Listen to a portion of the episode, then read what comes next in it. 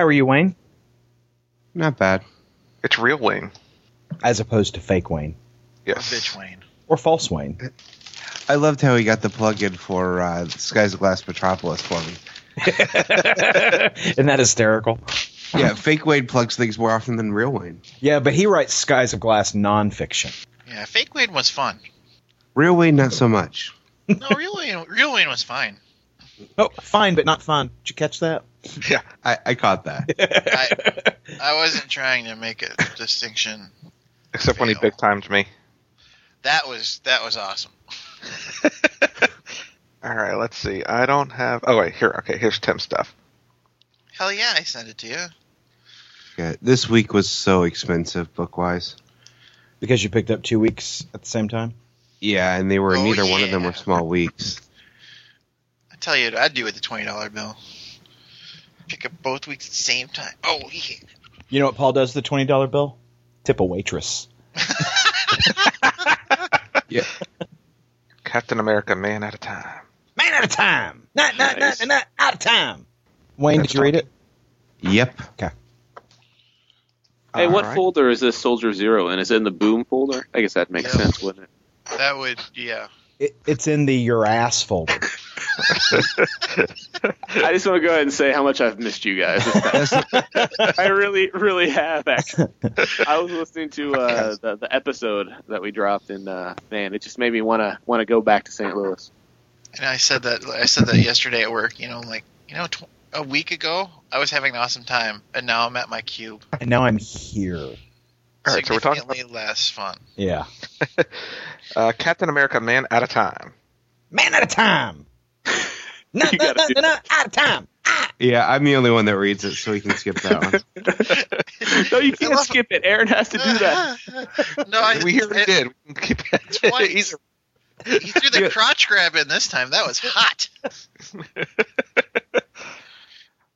Justice League Generation Lost, number 22. Yes. And Aaron agrees. I can support that. Son of a bitch, this is the Aaron and Wayne show. Well, as it should be. As it should be. Yeah. This is what Uh, Wayne and I have been saying all along. That's right. I Did, thought we were did Andrew to fix his shit? I said, did you fix your shit, your sound? Well, how do I sound? You still sound a little douchey. No, I'm just kidding. Could you apply your douche filter, please? yeah.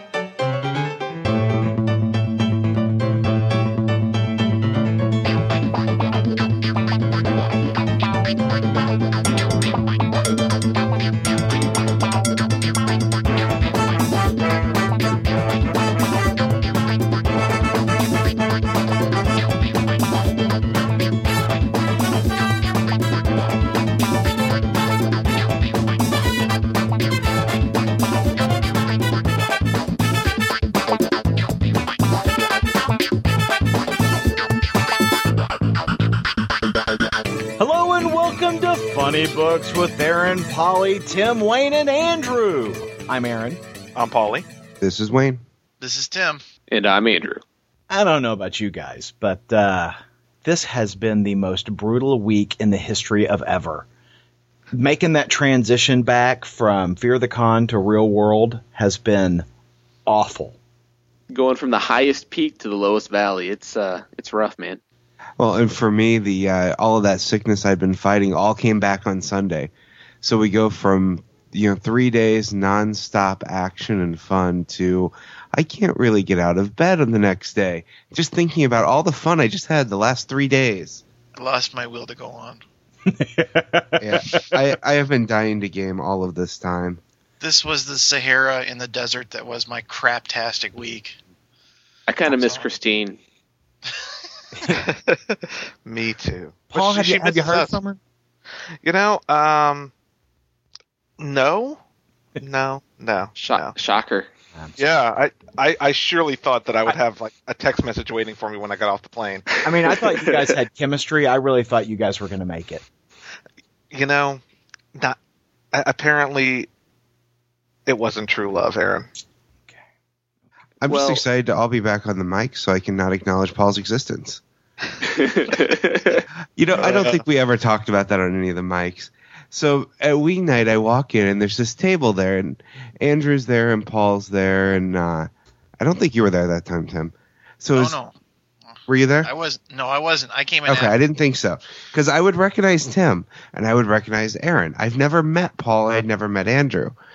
So I walk up and I'm having this really awkward conversation that I usually have when I walk into a wing night and I don't know a table full of people that all know who I am because I'm kind of stand out. Because he's Super Wayne. Cause yeah, because you you know you're famous and shit. He's he's kind of a big deal. Yeah. Because I'm What- the only redhead in the building. At that point, there were others that showed up later. So I walk over to the table. I'm I'm having these conversations, and Paul's sitting there. He's like, "Don't you know who I am?" It, it's sounding to me like he's trying to be the big time one there. But at that point, I'm thinking, I have no idea who this guy is, but for some reason I should. His voice is really familiar, but I can't place it. I just can't place it because it wasn't echoing.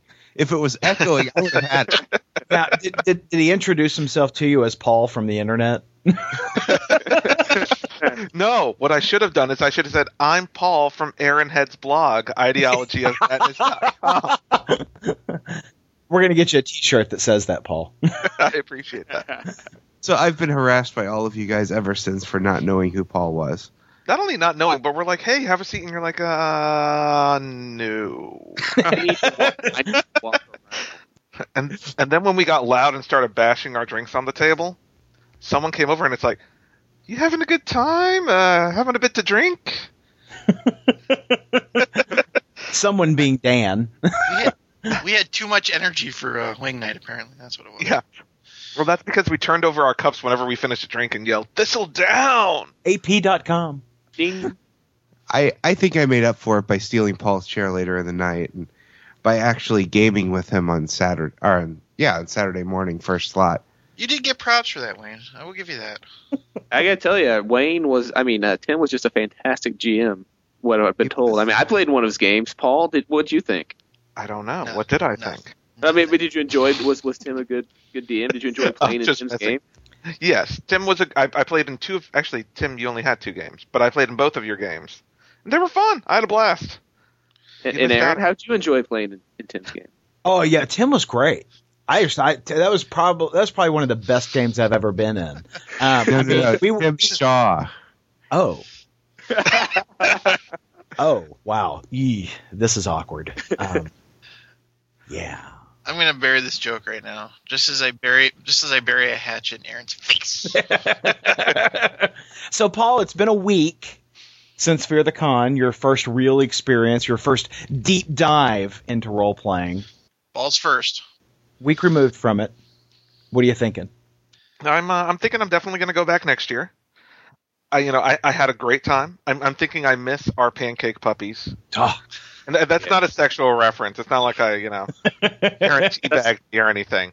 That's, That's right, because the next thing on your list is you miss the sex. I do miss the sex, but not as much as the pancake puppies. Oddly enough.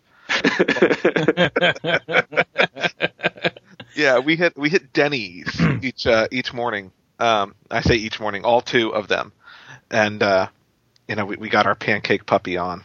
No one had no one had tried them before, but by the end we had like six orders of pancake puppies. Uh, they were good. That gives me a year to forget what Paul looks like. I really enjoyed Fear the Con, and I had gone up to Paul's room to ask him a question. And as I approached the door, I heard him and Andrew in the room, and I could hear Andrew singing to Paul. And, and if I recall, the words went something like this: "I'm gonna make love to you, Polly. I'm gonna lay you down by the fire." And caress your heavenly body and make you moan and perspire. You know, I'd like like that. to make up a story about going down to your room, but you lived uh, down in the scary dungeon, so I wasn't going near your room. Yeah, we, we I, I was down in the dungeon. It was scary down there. Well, what's sad is, um, you know, we talked. If you listen to last week's episode, we talked about how no one had been on the first floor of that building yet, Mm-hmm. and we never got around to doing it. Well, like I said, I went down and there was a door, and I just was afraid to open that door. I think that's You- where they keep the bodies, Polly. I think they keep the Pollys on the first floor. The polys. The The bodies. The. That's what I call bodies, Polly. Actually, I think that's probably where they keep the Cthulhu penis. Ugh. You really have no excuse, Bob, because we all know you like some Cthulhu penis. Right, you know, uh, I, I I actually bought Neonomicon number four this week. It was the last issue of the series. What is wrong with you? There was no nudity, no Cthulhu penis. It was just like a regular comic book. Ugh, horribly I was like- disappointing. I was. I was like, huh. There's sure a lot of talking in this issue. And not a whole bunch of penis. Yeah. God damn it! I bought this book for cock. Is that, is that what it was? Essentially, you know, uh, it's like we had a we had an issue of uh, orgy rape porn. Then we had the Cthulhu penis, and then we had um, talking. Lots of talking. A little bit more. well, maybe they were tired after all that Cthulhu penis and rape porn. Maybe, maybe. You know, I can just see Paul yelling at his comic, "Where's my dick?" But you know, but you know who got some dick this week? Warren Beatty got some dick. Woo! That was awesome. Do you guys? Does anybody on the podcast like the original Dick Tracy movie that Warren Beatty did? No. No. Seriously, okay. I love that movie. This is all right. I love that movie. hate that movie. Well, movie. like since that movie came out, what was it, 21 years ago? Warren Beatty's been fighting for the rights to do a sequel. He just got them. So now we can get a 74 year old Dick Tracy. yeah, he's a so little this is- long in the tooth. Th- these are the adventures of Dick Tracy in the nursing home, then, obviously. Yeah, But I don't want a 74 year old dick. Not many people do, except for Warren You didn't Beatty. say that last week, Wayne. That's all I had. Um, yeah. So Warren Beatty's doing a Dick Tracy sequel. There we go. Yeah, there's a lot of dick in this uh, podcast, apparently. Well, There's you're, a little you're, ma- you're making up for it for what you didn't get in Neonomicon. So Yeah, exactly. But there's no Cthulhu dick in this episode. I'm sorry. We'll see what we can do later on. Yeah, Neonomicon 2, Electric Boogaloo, should feature all the Cthulhu penis my heart desires. Well, you know, it can it can re-edit in, you know, bonus feature, director's cut. You know, the circumcised Cthulhu penis. I'm just gonna take a crayon and draw it in.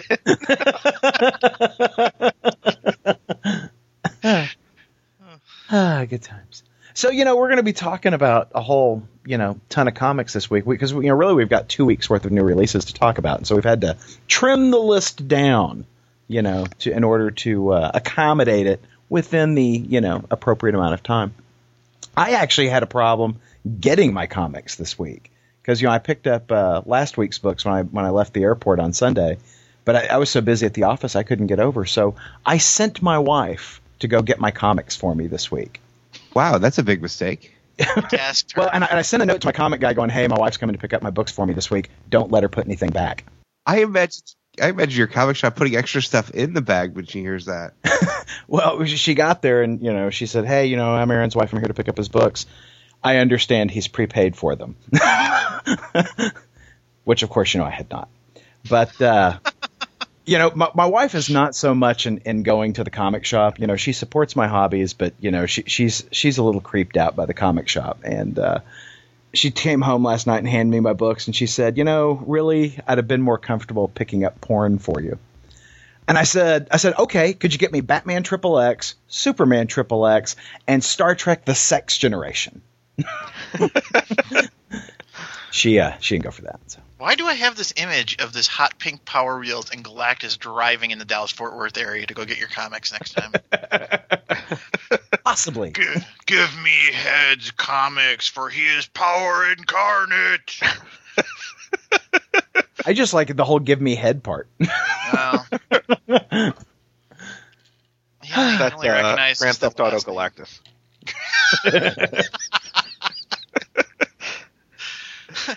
That 18 inch purple guy just stole my Pinto. Oh. and my hooker. I'm more upset about the Pinto. You know, I'm trying to look for the episode. There was an episode where I sent my wife to get my comics, and Aaron gave me all sorts of bullshit about it. I, I wouldn't do that, Paul. That's completely unlike me. Someone who's listened to every episode of this podcast, put in the put in the the, the comments section. That way, we get a comment on this week's episode. Um, what episode it was in which Aaron made fun of me for making my wife get my comics? What I like is that your call out is someone who's listened to every episode of this podcast, which is clearly not anyone on this show. Right? Even the guy who edits it, he fell asleep at least on two of these things. That that is true. okay, so why don't we talk about some comic books? What? I know. I know it seems crazy. But, uh, you know, Marvel is hip deep in their point one initiative. And so I did something I haven't done in a good long while. I picked up an X book because Uncanny X Force 5.1 came out. And, you know, I was like, you know, I, I'm kind of out there on the edge of what's going on with the X Men and, and the mutants and, and all those crazy, whack, wacky, angsty teenagers. Um, so I picked up that point one. And I know you did too, Paul. I did, I did. Actually, I picked up 3.1 issues in the last two weeks Uncanny X Force, Captain America, and Thor. Well, and I got Captain America as well, and I did not catch that Thor came out this week, so I'll probably swing back and grab that. As far as this whole point one thing is going, what do you think? You know, um, you know, and I posted a review on the first couple of ones on the site. Uh, I think I've I've read every single one: uh, Wolverine, Iron Man. Um, I know there was a there's one I'm missing besides Spider Man. Mm-hmm. Um, and I think thus far, they've been just one big disappointment for me. Yeah, I don't. You know, I I am way outside. You know what's going on in the X books, and so uh, Uncanny X Force five point one was a really a, a, nice window for me, or should have been a nice window, I, I should say. Um, and boy, I I didn't have a sense of what was going on at all, other than you know these Uncanny X Force guys are are kind of badass. Except you know, strangely enough, Wolverine gets his ass handed to him by uh, you know a lady. So um, not particularly impressed with this book. Yeah, and I, you know, uh, Wayne and I have been reading Uncanny X Force, and uh, the the first storyline really impressed both of us. Not so much the second storyline yet. And uh, this point one was it was okay. I thought. I mean, I, I liked some of the ideas of it, but as an entryway into the series, right? Not at all. I mean, in, Yeah. not at all. That first storyline was so incredible, and it's it's just like they're stumbling after that. How can you get, we get better than what we just did? They apparently can't. Yeah, and and, and the, the five point one is clearly indicative of that. I mean, there's some good moments in it, but overall, it just like Aaron said, you know, if you're not currently reading X Force or involved in any of the X Men characters, you're really not going to get much what's going on in here. And and what's the what's the woman's name with the long spindly claws? Is that Lady Deathstrike? Yes. Okay, so it like I said, it's been a good long while since I've read the X Men, but I was just startled to see that you know Wolverine reveals that he's got real fear of her, that she scares him. You know, Wolverine. She scares him. Yeah. Um, and so I, I- I was like, well, I wonder if that's something that, that they've had going on all the way through, or is that just something that came up in this story? Can you guys comment on that? Uh, She hasn't been in the book. Okay. yeah. This is her first. I mean, this is the first time she's popped up in X Force. If it happened before X Force, I don't know. I was, you know, I, I thought the book had some nice fight scenes. You know, I, I thought there was some nice action in the book, and particularly when Lady Deathstrike, you know, stabs her claws through uh, uh, Wolverine's face, Yes, that was cool. and and and Betsy cutting off people's hands. You know, also kind of kind of neat. But beyond that, I didn't feel like there was nothing in this book that's made me want to go, oh, I'm going to get the next one. You know, there wasn't anything in here that that I made me feel like I wasn't just reading in the middle of an existing story. not only that, I thought these point one issues were supposed to give you a preview of what's to come. Um, like in the Amazing Spider-Man one and in the Iron Man ones, they both had this year on Iron Man or this year in Amazing Spider-Man. They had little preview of images of things to come. Those are the only two that have done it.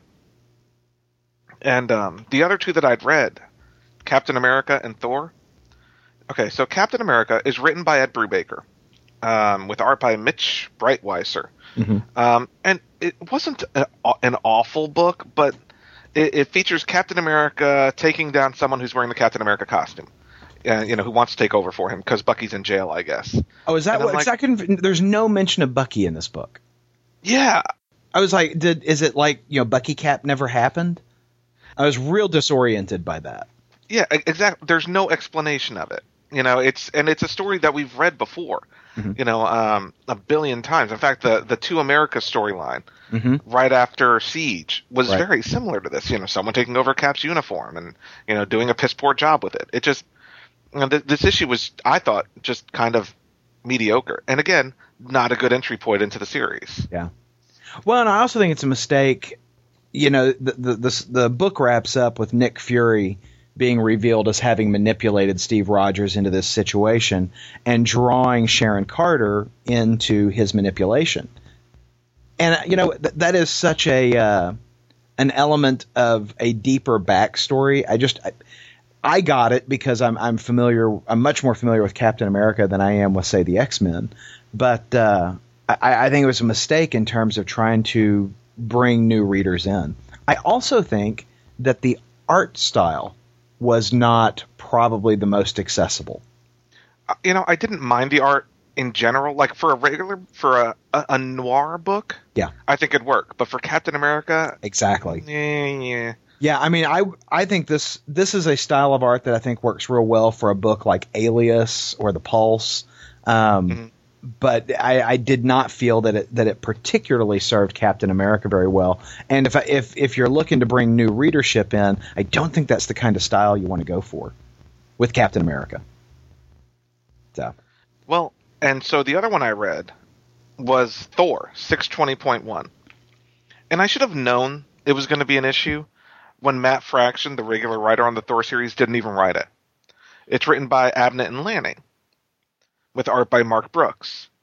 All right, at this uh, point, it's sounding better than the regular book. Yeah, you know, Paul, I, I saw that and I, I actually flipped through it. I mean, I didn't pick it up because of the issues we've been having with these point ones, but I at least gave it a try when I saw it wasn't Fraction.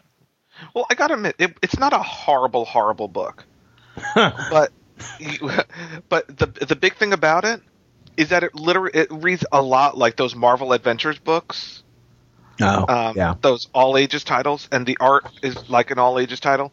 I mean, it, it it has nothing to do with what's going on in Thor right now. It doesn't give you a, a preview of anything.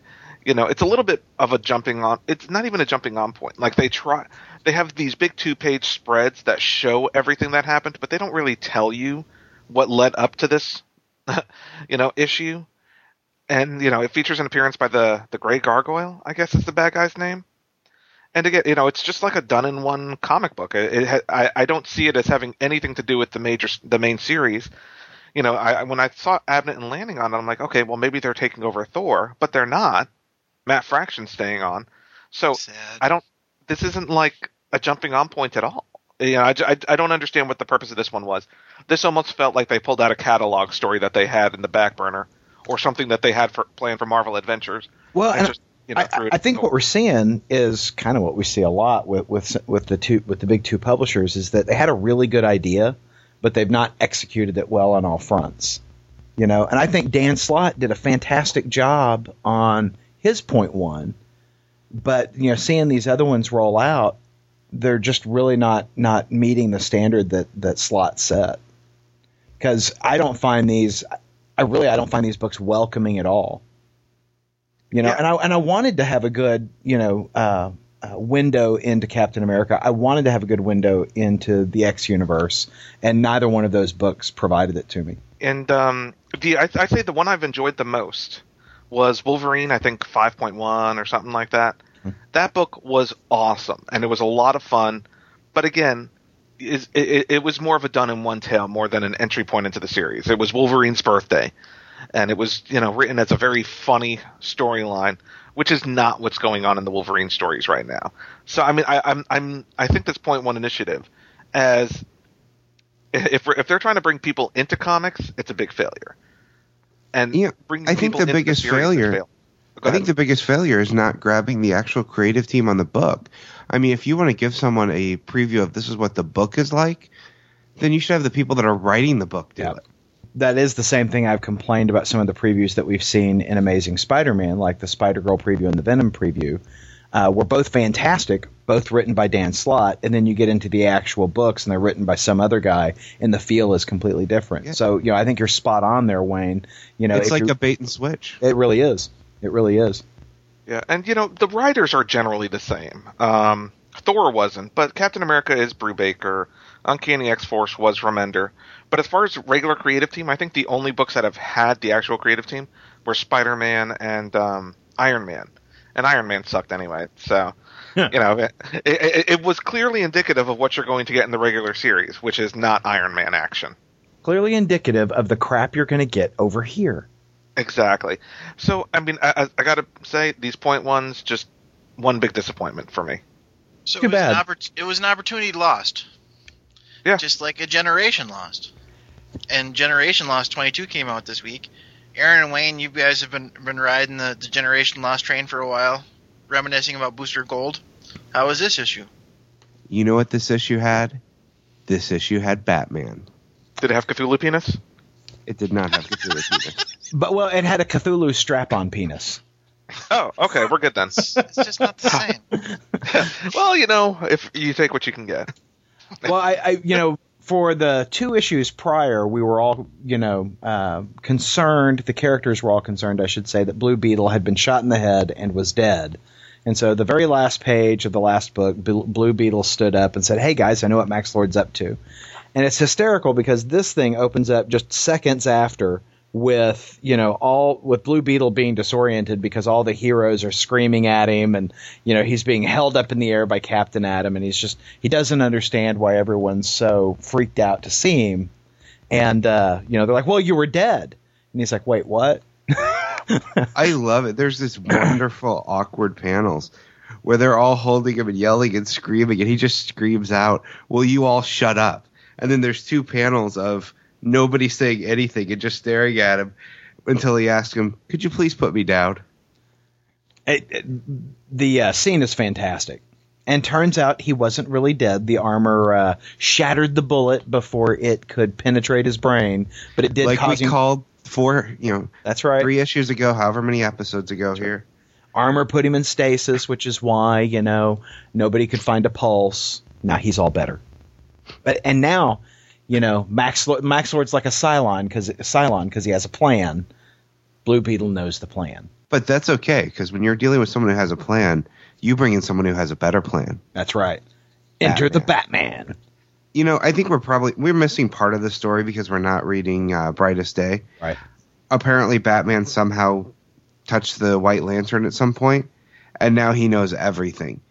He knows that Wonder Woman isn't supposed to be like this. He knows that he knows who Max Lord is. He's got the full laydown. He knows And that he the has- Superman comic is lame. Well, you don't need to see the White Lantern to tell that. but it was interesting seeing because the more I thought about it, this was the JLI of the time. Yes, it the was. only characters we're really missing, we don't have Guy, which is fine with me because I hate Guy, and we don't have uh, Martian Manhunter. I, Other guy than- doesn't like guy doesn't like you either, Wayne. I'm just gonna let you. Which know. is fine. He and I talk. there is this wonderful scene where uh, you know no none of the JLIers know who Wonder Woman is. You know, because Wonder Woman's been you know her storyline seems to be diverted from uh, uh, the main DC storyline, and so you know actually I'm sorry the JLI guys know, but like Power Girl doesn't, and you know so Power Girl's like you know who's this Wonder Woman. And you know they're like crap, you know, because they've been dealing with folks not knowing who folks are, like not knowing who Max Lord is because he wiped everybody's memory.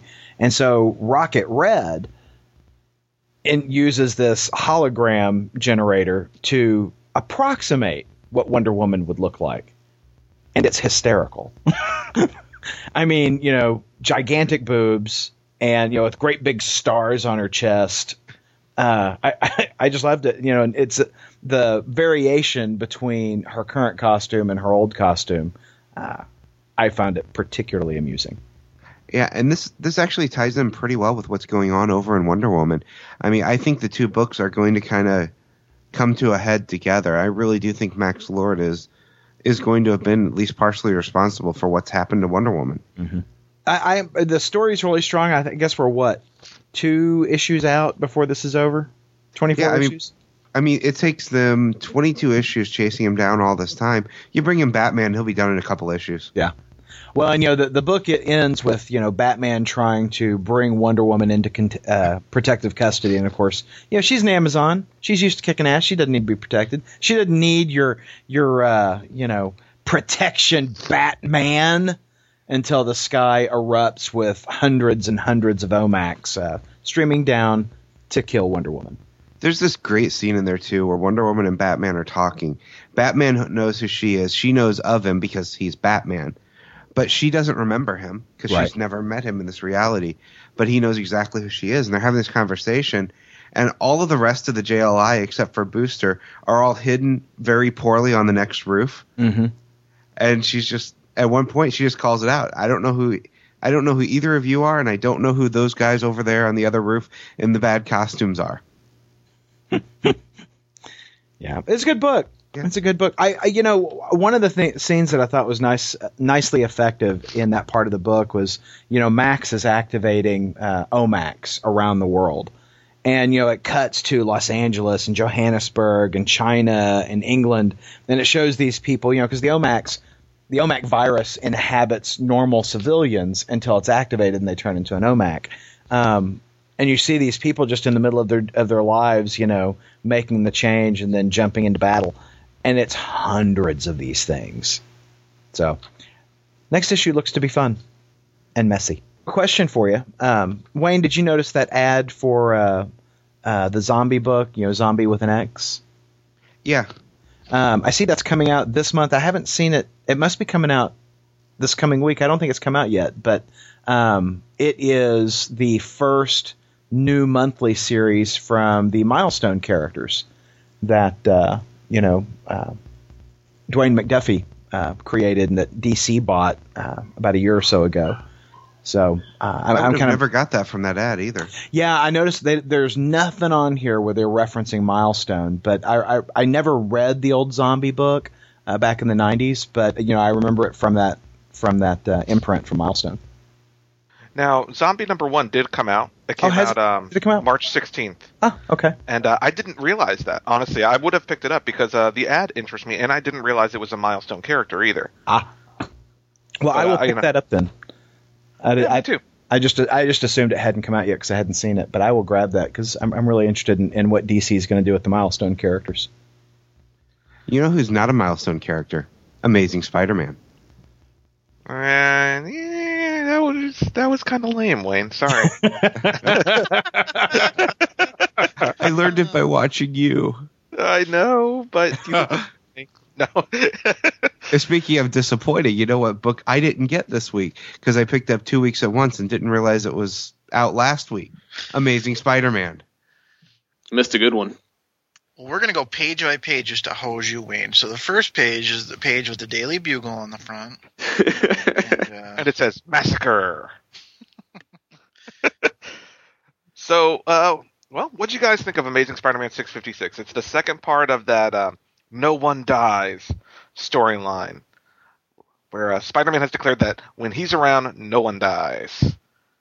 So on So- one hand, I I really liked parts of it. I really liked how the loss of his spider sense affects just more than knowing when when danger is. At one point, you know, he shoots his webbing and he accidentally gets some drywall and it just breaks off and he he face plants in the pavement. So his spider tracer doesn't work anymore. I really kind of enjoy how it's a, had a wide range of effects on his uh, uh, abilities. On the other hand, the whole "I'm going to save everybody" I think is a little a little cheesy. Yeah, I'm, I'm, you know, the, this whole "no one dies, no one dies." Yeah, it's a little, um, I, I think it's a little hokey, to be honest with you. I really hope somebody dies every single issue until he's like, you know what? I can't. I, I'm not God. I can't do that. He needs to be more realistic. Well, I want. I'm just ready for him to have that psychotic break, and it's like, okay, no one dies, everyone dies. That's what I'm. you know, and he starts off by smothering Aunt May with a pillow. That's dark. That's what I'm looking for. I was hoping That's awesome. For, I was hoping for, for him to say no one dies except the paladin and put his fist through that guy's face. That, that I would never be liked you. Paladin. Yeah. What's up with your costume, jackass? the doctor's in. No. Um, I, I, I agree with Andrew. I, I really don't like the fact that he took his spider sense away, but I do like the the repercussions of that choice. I, I like the fact that he, he gets plugged, and you know you're right. He takes out a police car. his whole strategy with Massacre the first time is, you know, I got a spider tracer on him. He tell, tells the police to stand down and let this guy get away. And then when they're tracing them, in the heat of the moment, he just relies on that. And then when he gets down, they're like, well, which way did he go? When they're down the sewers, he realizes he has no idea because it's all about his uh, spider sense. Right. Yeah, I thought that was funny. Like There's there's there's two other things I gotta hit on before I'm done. I, I can I can wrap this book up, and they're both J. Jonah Jameson points. The first one is he's he's having this press conference talking about the people that uh, that this that this guy named Massacre killed, um, and he sees this little boy whose mom died, and he tell he tells the kid, "I'm that guy. I'm going to we're going to kill him. He's he's done." And so you see him, eh, you know, with, with another scene, eh, you know, basically saying it's death penalty time for anybody that takes a life in this city. Is kind of the vibe you're getting. Yeah. And then at the end, when Spider-Man tells J. Jonah Jameson his whole "When I'm around, no one dies," and that's the way it's going to be, J. Jonah Jameson basically flips out on him. That was pretty cool too. The line Jay Jonah has where he goes, you know, I, I always thought you were a threat, a menace, but I was wrong about you. You're an effing idiot. And Spider-Man just goes swinging away. I, So- I'm glad that I'm glad that he said the same thing that we all were thinking. Yeah, that's Like, it's you- it's like ignorant. you are you are being ridiculous. So, what do you guys think of the uh, bulletproof costume? I, I like that we're seeing that you know Peter's applying him, his scientific knowledge to help out his his uh, Spider-Man business. But I don't want to see Spider-Man become you know Mr. Utility Belt guy and have a special suit for every occasion like Iron Man. You know, I I, I really do like Spider-Man out there in his you know red and blues, just doing his business. You know, But Aaron, think- every new suit's a new toy they can sell. I know. Yeah, there, there it is. I I liked the Tron suit we saw for one issue. I, I thought the bulletproof suit was a organic upgrade because of his problems. I feel like we're going to see it for an issue or two. It's I, I swear it's Wayne's right. I feel like they told Dan Slott we need a new Spider-Man costume every other month for the next six months so that we can sell some crap. Well, if they're going to sell some toys, I need them to put a spider buggy out there for me. Oh, Oh, yeah. and a, Spi- and a Spider-Ham action figure. Oh then yeah. well, you know, it's Easter's coming up. If they could just brand actual hams as Spider Ham, that would be Oh. awesome. I oh, I would totally delicious. eat a spider ham. Oh yeah, eat the ass out of a Spider Ham. That's what I would do. Oh yeah. Mm. I'd adopt a Spider-Ham. I don't Nothing like a Peter Porker sandwich. Num num num. I want to eat. Damn, now I'm hungry. Let's wrap this up early. Done. Thanks, everybody. Cue music. Uh, so, you know who else is hungry? Man Thing. That's- yes, he is. That's what I got.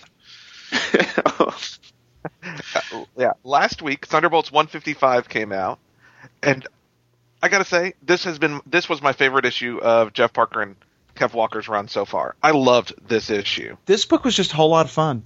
Oh, so good. Yeah. Yeah, this was this was the quest for the Thunderbolts mystic agent. And you know, uh, we employ the the the services of Doctor Stephen Strange, former Sorcerer Supreme, and I just loved it. I thought it was great. And I like and I like Doctor Strange, but I'm really glad they picked somebody who who uh, is missing half the front of her shirt. So that was awesome. yeah, Maybe we can get some Superior scenes with uh, her in it. exactly. And then th- that will just up this comic book tremendously. a little They could just look at each other with their boobs. Oh, right. oh, yeah, you could have like, oh, there we go, Paul. Hold on, I gotta go.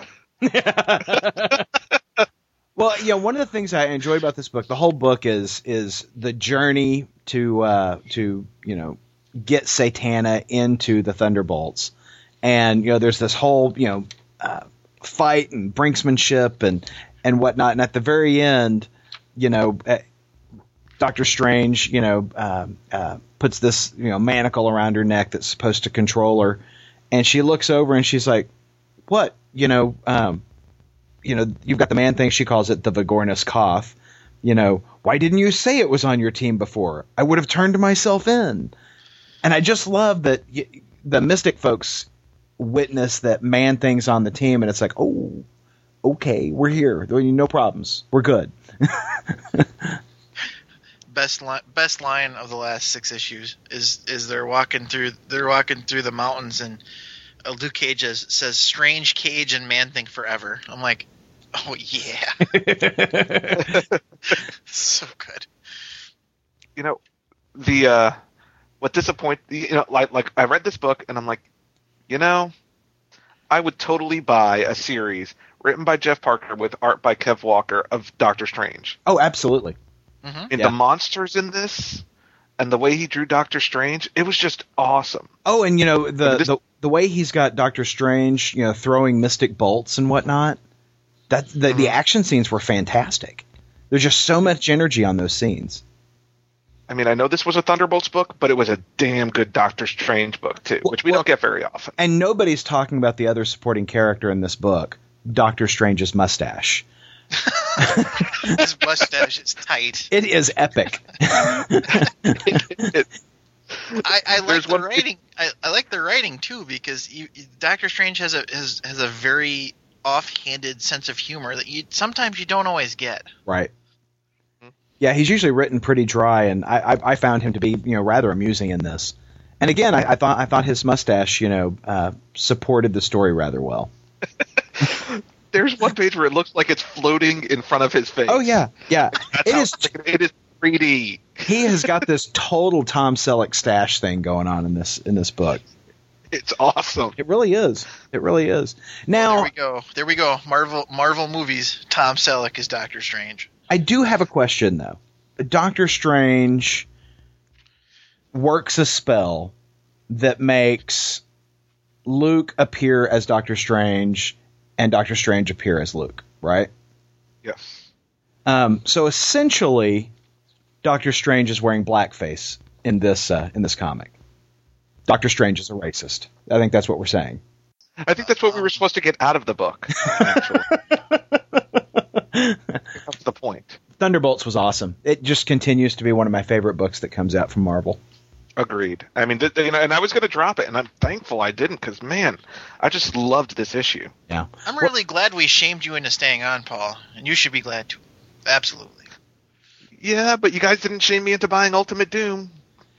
Well, that's your too bad because Ultimate Doom ended the trilogy that has been the uh, downfall of Reed Richards as a hero and into a villain, and this book ended big. Yeah. I uh, I, I was I had big concerns about how this was going to wrap up because a lot of times Marvel lets me down in their endings, and uh, I, I thought this book did it exactly the right way. Yeah, I like that we did. We never really got the complete picture of everything Reed was doing Mhm. because it all fell apart for him. Right. You know, he thought he was so much smarter than everyone else, and there was something he didn't take into account. Sue Richards, That's right. or I guess not Richards in this world. Sue Storm, That's right. Sue Storm. Sue Grimm.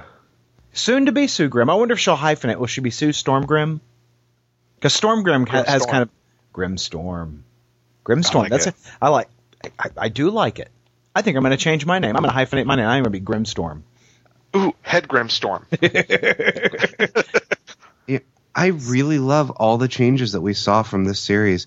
You've got Ben Grimm is no longer this rock thing. He's a fairly powerful human that can change back and forth. You know, not into a rock form, but in this an energy being. You have Reed becoming a bad guy. Uh, Sue and Ben getting engaged. Spider-Man realizing that you know Reed was after him for his intelligence, not because of his powers. Just all these turning points, all in this one miniseries. And of course, you know, we do find out that Nick Fury has that uh, Men in Black little strobe thing that wipes your memories, but he keeps it under his eye patch. I just like how efficient Nick Fury is. Yeah, I mean that that kind of caught me off guard. I had to reread the, that page to figure out what just happened here. Well, you see, he wiped your memory. That's why you had to go back. I think that's the case. You were disoriented. And then I knew what was going on, and then I forgot halfway through the page again. I know it's very disorienting. Yeah, I, th- this book things happen fast in this book, and that's I, I, you know we have essentially had a twelve issue maxi series that was broken up into three four issue miniseries. I, I can't wait till this is collected. This is something I'll act- absolutely have in one volume because this thing had a definitive beginning, middle, and end, and unlike so many other uh, stories of its magnitude, actually delivered at every point of the way. There was at no point when I was reading this was I going, you know what? I think they're off the mark. Um, I I think I think that this book was just consistent from beginning to end, and when I say consistent, it was consistently fantastic. Yeah, and this individual issue had a beginning, middle, and end as well. Yeah. I mean, there are great character moments. Ben does not want to believe that this is actually Reed, and he's doing everything he can to try to figure out if Reed's been controlled or corrupted or something. And there's that great conversation where Ben just keeps asking him, you know, what was the name of our eighth grade teacher that tried to kiss me? Which was incredibly creepy and fun question to ask. Yeah, yeah, great stuff. Great stuff. Um, I, I, I am excited that uh, you know Reed wasn't captured. That uh, you know he's still out there to to, to be the next uh, villain in another story.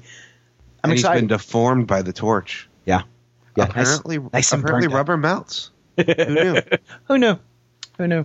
Well, have no fear. I think uh, Reed Richards will be back. The only thing to fear is fear itself. but I do not fear fear itself. This was uh, the prelude to fear itself, and uh, basically lays out Sin and uh, Baron Zemo having some fi- fun hijinks in the desert. What'd you guys think about it? I thought it was a great uh, prelude to the story. You know, I, I I have not been jazzed about the prospect of this Fear Itself event until I started seeing some of the artwork come out. Um, because the the premise just didn't sound interesting to me. Now I enjoyed this story a great deal. I thought it was a nice setup, but I, I say that cautiously because I don't have a lot of faith in Marvel's ability to deliver an event that I'm happy with from beginning to end. Well, at this point, do we really know what the story even is? Because I mean, all the previews haven't really given us much about what the actual overall story is going to be. Did the prelude actually give us something? Well, you know, less the prelude, but more, you know, for comics that came out this past week, there was a feature in the back talking about the uh, the honored, and apparently these are the name for the people who are going to be wielding the, the very large hammers that have been appearing uh, through Marvel continuity, and uh, uh, the worthy. Uh, and and that actually a little bit, that little blurb on the back of these books gives a very, I, I think, a pretty good glimpse of what Fear itself is going to be about. Yeah, you know, I've actually been avoiding reading those blurbs because I don't want, you know, I want to go into fear itself knowing as little as possible because Well, then let me I go always- ahead and tell you exactly what this is. you know, I usually go into all these events knowing like all the shit, right? Like I look up the spoilers, I try to find out as much as I can, and then like there's no surprises. You know, I want to go into fear itself not knowing anything. Well, it's time to fear the spoiler. Andrew, hit him. He deserves it. He's done it to us. you do Yeah. you do like to bring up the solicits a lot, Paul. Fucking I do, fuck. I do. Well, I mean, Well, I, Fear itself, the comic book event of 2011, is coming soon, and here at Marvel HQ, we're too excited to keep all the cool details under wraps, Paul. So each week Ah, for the release of Fear ah, itself number one, ah, we're showing you something new and exclusive about this event in the pages of your favorite Marvel comics. That's right, the mighty Thor and his father Odin square off in Fear itself number one. How you doing there, Paul? Did it hurt? Did it hurt you a little bit? I thought you were gonna have an aneurysm there.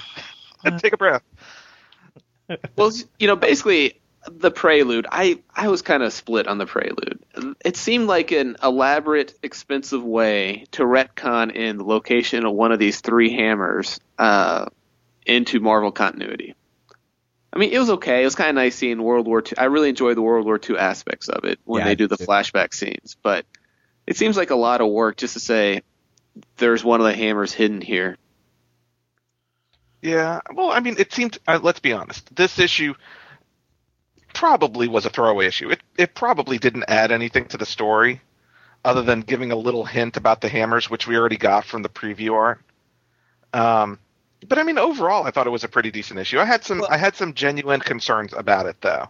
Well, let me just say that I found this Captain America story much more satisfying, engaging, and welcoming than the Point One Captain America story. Agreed. I, I, seriously, I mean, I, if you had taken this story and put it in the Point One, I think your Point One would have been more effective. I mean, who doesn't want to watch, you know, Captain America fighting, you know, occultist uh, Nazis and you know the uh, frost giants or whatever that they summon up? and that is exactly why I'm excited about the Captain America movie because it's Yeah. going to be Captain America beating up on Nazis. Oh, Yeah, I mean that's just just awesome. Did anybody else feel like the whole Red Skull, you know, trying to bring over something from the other side. Did anybody else get the Hellboy vibe from that? Oh yeah. Oh yeah. I mean, Yeah, I was like, okay, so they're trying to, to summon something from the other side, and the weapon goes elsewhere. I'm like, this reads just like Hellboy number one to me. Yeah. Um, not only that, so Red Skull, you know, is uh, you know he, he he he brings down this hammer from you know they haven't we're a, a- a place as yet unrevealed. The You know, other side, Paul. Frost- The other side. You know, they're fighting frost giants. You know, all this crazy shit happens. You know, Red Skull, mass murderer, and at the end of the day, Namor, you know, wants to go after Red Skull because Red Skull has murdered some Atlanteans and used their blood in the ritual. And Captain America goes, "No, uh, Bucky's cold. We're not going to go after him." Well, it's not just Seriously, that is not what just happened. Bucky's Bucky cold. got wet. Somebody peed on he's Bucky. like, Bucky got a little wet, and now he's cold. So no, let's let the Red Skull go, even though he's right there. Bucky's cold. I, I, that just bugged me. You know, I also liked how all through the the flashbacks, you see all this great World War II, you know, tech, the half tracks, the old transport planes, and then Namor is tooling around. Namor, Captain America, Bucky are tooling around something that looks like out of a sci-fi movie. well, it's Atlantean technology. Well, I understand that, but still, it's pretty. It's just it just seems unfair. Does uh, the, Red Skull's daughter? Um, Yeah. I, I guess her name is Sin. Yeah. Yeah. Don't you feel like I, I- think there needs to be more of a contrast made between the gruesomeness of of her face versus the rest of her body? I mean, I, I really think they need, she needs to be a total butterface. Is what I'm saying. you know, I, you- she, you need to be going, hey, you know, check out the backside on her, and then, oh dear God, you know. but they, I, I, they're not playing that up, and I think that in the design of the character, I think they need to play that up. Yeah, I, I'm not sure how she got the, the red face because I mean she's not really drawn as a red skull. She is drawn as like a bald woman, and her face is colored red. If I recall correctly, her face like got burned off. Oh, okay. I, I'm trying, I'm trying to remember that, and, and maybe we'll wiki that here in a minute. But uh, I seem to recall she had some kind of accident that caused So for that. so so you know, pro tip: if you actually get your face burnt off, that is not how it heals. Saying. Is that not how? And, or maybe she cut it off. Maybe she cut off her own face. Ugh. But I, uh, we'll look that up, and we'll come back and report. So for th- those of us who picked up the prologue, we're on for Fear itself. Yeah, I think so. I hate I'm up for the myself a little bit for saying that, but yeah. But you know what? You know, yes, it's written by Matt Fraction, but it does have art by Stuart Immonen. yes, it does, and that's a big selling point. And speaking of of awesome art and Matt Fraction, what about the uh, preview page at the back of that for the Mighty Thor number one with uh, Fraction and, and Olivier Coipel? You know, I, I want to. I'm going to buy the first issue, I am too. but Fraction, you know, I've not dug his Thor stuff. Yeah, but it's Olivier Coipel. No, but that just means it's going to be delayed all the time. well, you know, it's got Galactus, Silver Surfer, and Thor, and that page looks awesome. And you know, I, I, I'm going to pick it up and give it a shot. I'm going to give it a shot. I'm just saying. I'm going to give it the first issue. I'm just saying. I mean, the Silver Surfer are both here and in his own miniseries with no skin. I don't. It just it breaks it breaks suspension of disbelief for me. How can he be in both places at once, Aaron? That I know it's hard. I know it's hard, and I appreciate you picking up Jonathan's, uh, you know, rant there, new Jonathan. But uh, Marvel never does that. They're so good about continuity, I know they are. I know they are. not continuity, continuity. Oh no! Ah.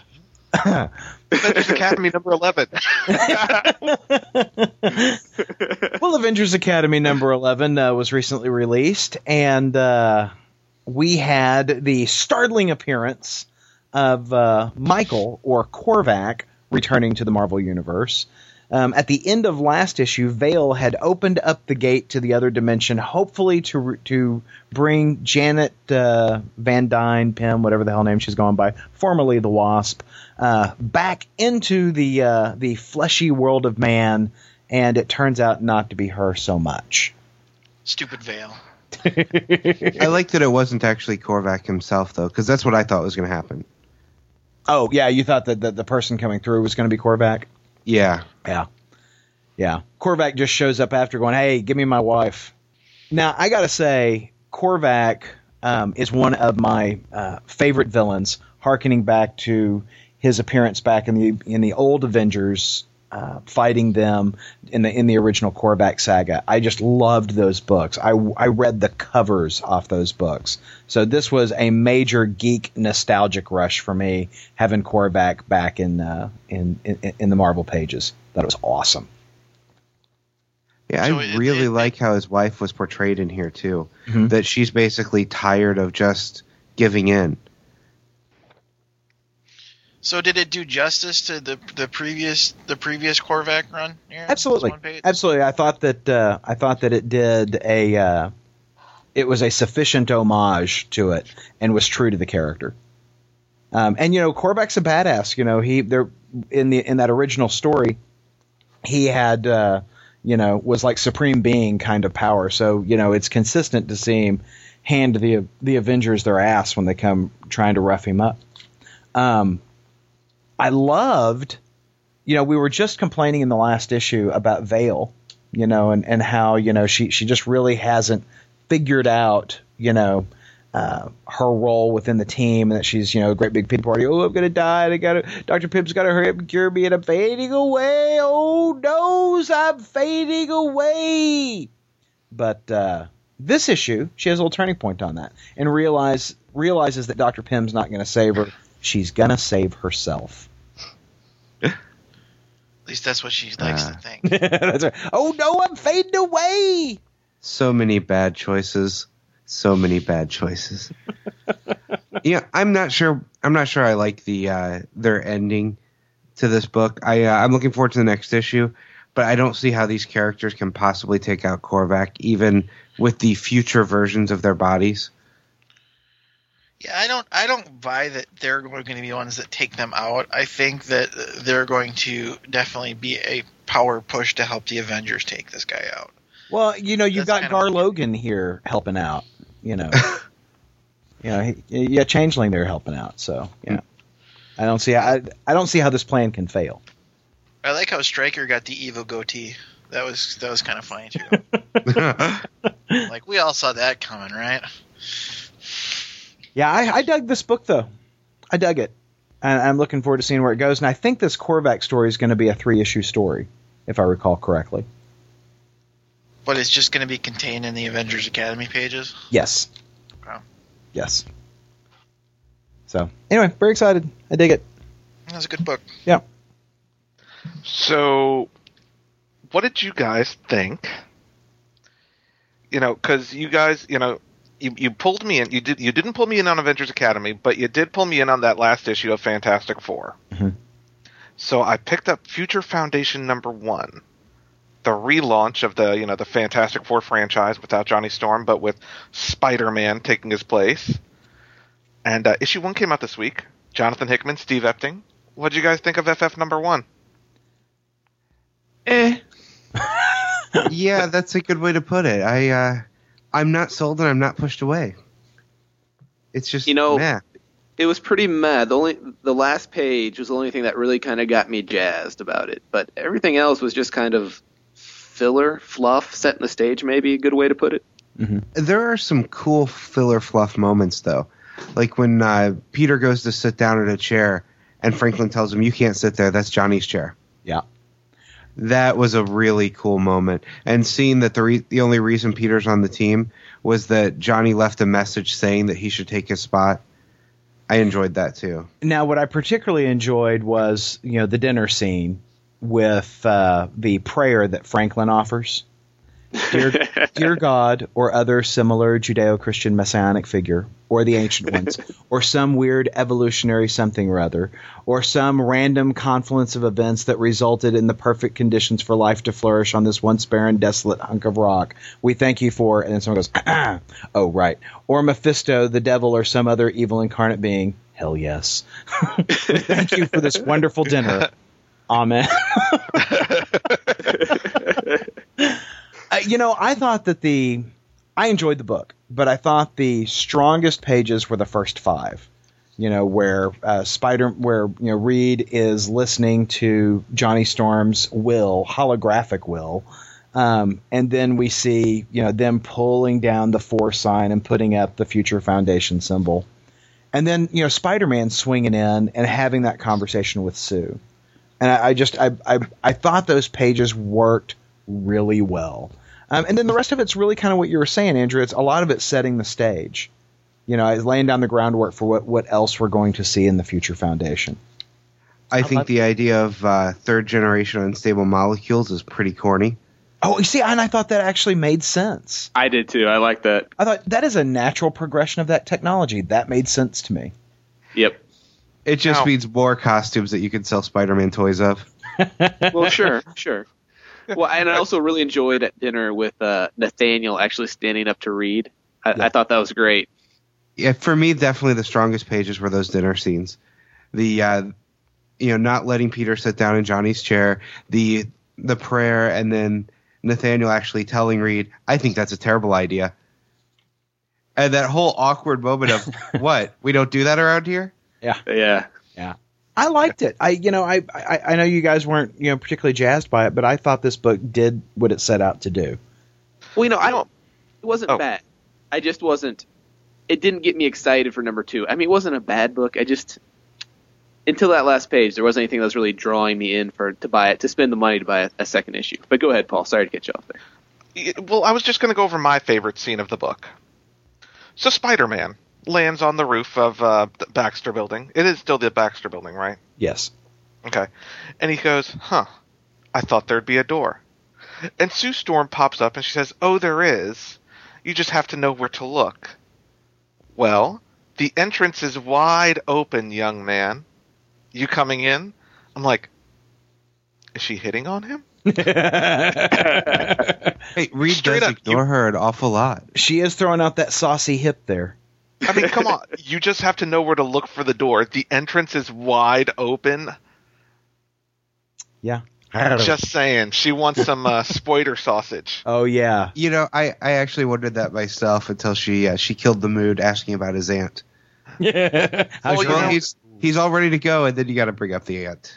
Well, she's a cock tease. That's, Yeah. that's kind of what it boils down to. Now, I would like to deviate for just a moment and talk about how much money the Fantastic Four or the Future Foundation must have. Because, you know, they've got all those nifty toys, and they had to go through the expense of rebranding all of their equipment, like the Pogo plane, the Quinjet, and all that kind of stuff. And you even see it on the cover. You know, you've got, you know, the, the Fantastic Four all wearing their new Future Foundation costumes, and then you've got that little bitty, uh, you know, Fantasticar, or whatever you want to call it, that's already been rebranded in less than a month. Just saying. The Fantastic Four are, are crazy with the cash. Nathaniel came back from the future. I think he just told them what to invest in. Well, and think about how many patents does Reed have out there bringing him in constant piles of money? A gajillion. Yeah, just about. A gajillion. So, anyhow, I, I dug it. I dug it. I'm in for the next one. I, uh, Oh, and know, uh, I- Paul, I'm afraid you may maybe you didn't catch this part of the book, but fear engulfs the Marvel universe, and the worthy will rise, armed with powers that may surpass those of Thor. But what role do the worthy play in reshaping the Marvel universe? Where does their power come from, and what makes them worthy? damn you, Eric. Uh, Uh, Ponte. I'm just, I'm just watch out for the serpent. Watch out for the. serpent. Well, you know, sometimes I, I sometimes the less I know about a book, the more I enjoy it. You know, like I'm trying to do with Fear itself. um, but you know, sometimes I get burned when I when I pick up something that uh, I don't know much about. You know, I just pick it up based on an interesting cover or a concept. And uh, this week, I, I I finagled Tim into picking up Lorna Relic Wrangler from uh, One Shot from Image Comics. So Tim, what'd you think of this book? Well, here's here's what I can say in defense of Lorna Relic Wrangler. If you have ever been a fan of Archie comics, and you thought to yourself, you know, I've been picking this thing up for 36 issues, just once, I'd like to see if Betty is a G-string girl. You would like Lorna Relic Wrangler because it's very much drawn in that Archie style, except it's a little more sexually charged. I guess you could say it's a very much a cheesecake book. But Mhm. as far as like the content itself, not really digging it. Yeah, uh, Lorna Relic Wrangler. I I mean, Tim kind of described it to a T. It's like imagine Veronica. I guess more Betty. I don't know. Who gives a shit? Am I really going that? Well, do I really Veronica- care? Yeah, Veronica's the bad guy. But yeah, As uh, as an in Indiana Jones type character, but like you said, it's you know it's it's Archie. It's an Archie comic with more cheesecake in it, and um, you know I, I I just you know the preview art of it kind of made it look like a Bruce Timm type drawing, and that's what excited me about it. But damn, I hated this book. I hated this book. I literally had I put the thing down like three times, and I was like, no. I said I was going to read it. Some somebody's going to probably read it, and uh, I was right because someone did read it. And you know they'll be pissed at me for making them read it when I couldn't get through it. yeah. Well, I, mean, and it, some of the some of the like the art at the back was better drawn than the stuff at the front. Like they've got the one shot of Lorna holding the crystal skull or whatever she's holding. I'm like, yeah, it's cheesecake, but it it's a lot more stylized or a lot more. I don't know. I like that art better than the the you know the Jughead art we got in the front of it. So Yeah. And it's not even well written. That's the worst part No, of it. It's, they- it's that's a true. written book. But yeah, so uh, I, I unfortunately I cannot recommend it.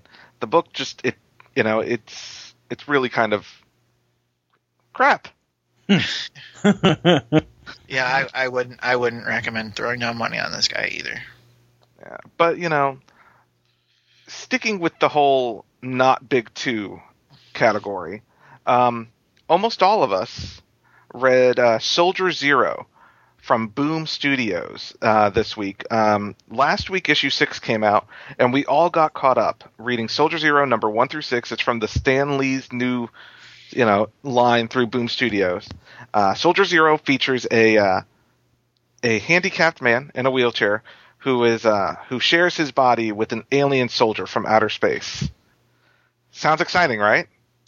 Well, I gotta tell you, I haven't read all six issues, uh, I think it's a it's a fun little book. I don't think it's groundbreaking or something you just have to get and read, but uh, I, I really kind of enjoyed it. and, and and I'm with Andrew. I I I'm sorry, Tim. You were going to say something. Go ahead.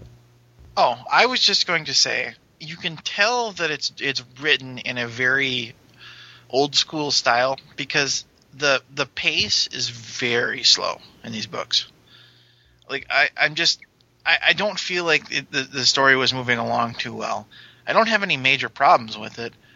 You know, I thought that the the handicapped superhero was kind of a cool thing. Granted, it's it's been done before, you know, with Box from Alpha Flight. Sure. And I, and I know I just got, uh, you know, the Jonathan Landreth listeners' uh, ears when I said, you know, it's a lot like Box. Um, yeah, I, I, you know, my my major problem, other than the pacing, was the dude's feet. I, on on Soldier Zero himself. yeah, Aw- awful. Right. He looks he looks like a kangaroo rat. A kangaroo rat. Yeah, he, he's got these big. They're bigger than clown shoes feet, and his. It, he even says, "What's up with that?" And the alien costume's like, "This is how I'm used to it. Deal with it." like, yeah, I've, I've got to look. Um, I've got to look. you look like a rocking chair. Is what you look like. I, I, I enjoyed the six issues that I read, but I, I and and I'll continue reading Soldier Zero. Um, I had a couple of problems with it. One of which is the art design of the character. Um, I, I did the the the feet are a little goofy, and I'd like to see that you know uh, get a little bit more streamlined, a little bit more slick because it just looks awkward to me right now.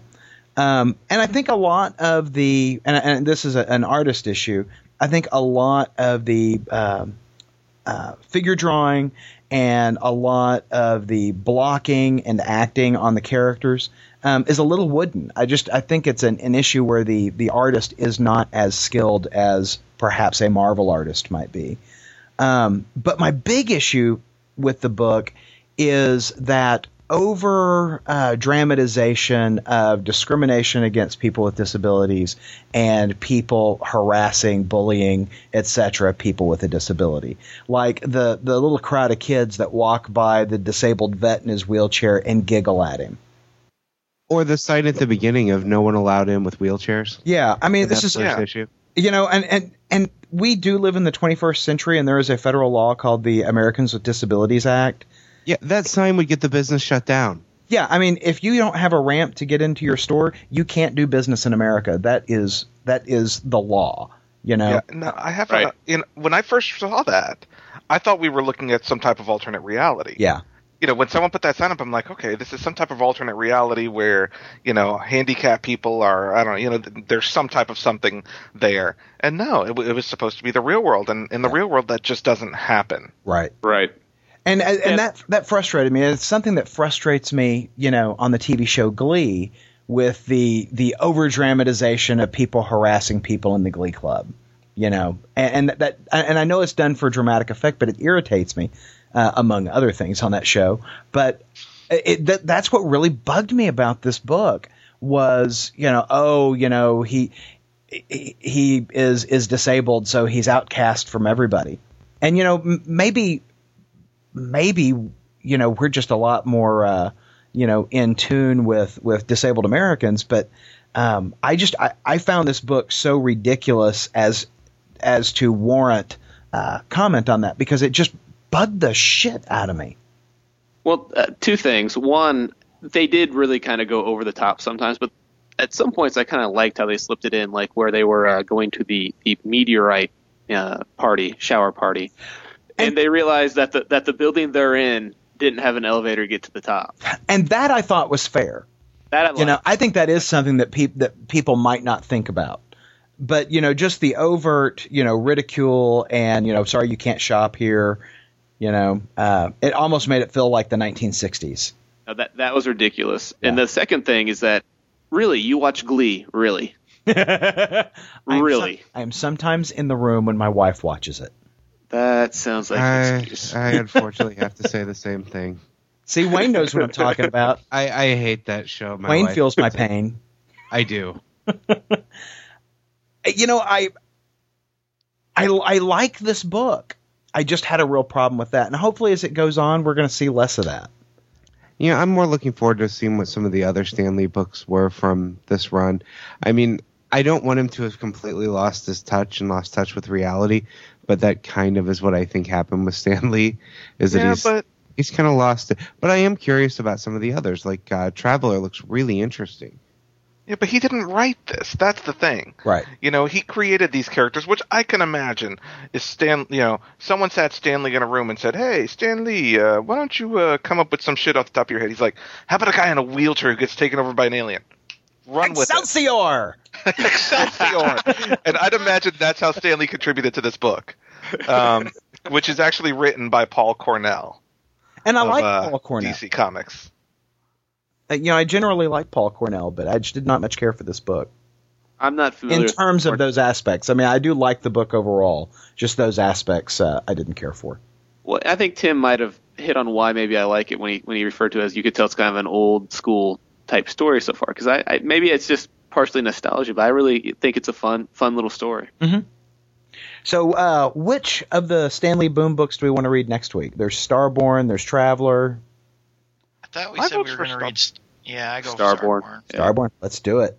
You know, All right. um, at the end of every issue of Soldier Zero, they had a preview of Starborn, Mhm. and uh, it seems interesting to me.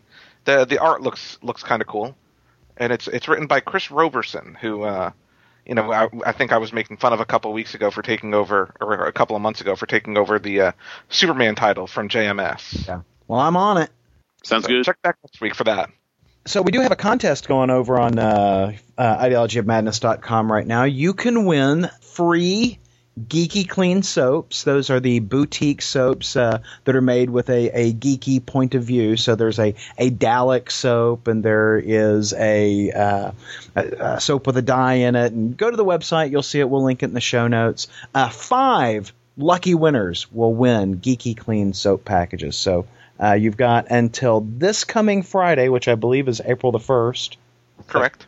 Um, So you've got until uh, uh, April 1st in order to make your entry, and we will announce the winners on next week's show. And Yeah, I'm a I big fan of and a that soap sixth- too. A sixth unlucky person will win some quality in soap. You know, really that, that has been used with a curly black hair on it. Uh, Oh, well, you know, I didn't use it then. We all know that's henna rinse, Wayne. Let's see if the carpet matches the drapes. It does. It very much does. Ah, yeah, Uh, it hurts. I, I think Aaron, if you read one more Fear Itself uh, preview for Paul, he might he might break. Well, uh, you know, uh, even though this is a comic podcast, if uh, if you're interested in gaming or anything like that, go ahead and check out ideologyofmadness.com. We have a lot of um, coverage of uh, Fear the Con 4, which is you know where we were all last week, um, or where we all were last week, excuse me, and. Um, you know, we've, we've got some more stuff coming, including some actual plays. So, some pretty great stuff. We've also got a, a uh, Hellraiser Prelude uh, supplied by Boom Studios that only a select few sites were uh, were given access to, and um, is not available in comic stores. So if you're if you're a Hellraiser Clive Barker fan, definitely check that out. Woo! Exciting. Woo! Are we out of time, Aaron? Oh, I see. Because we're not, not, not, not, not out of time. Podcast theme music graciously provided by Mark Andrew Pope. For more information, visit markandrewpope.com. Funny Books with Aaron and Polly is a production of ideologyofmadness.com. No Spider-Man clones were harmed in the production of this podcast.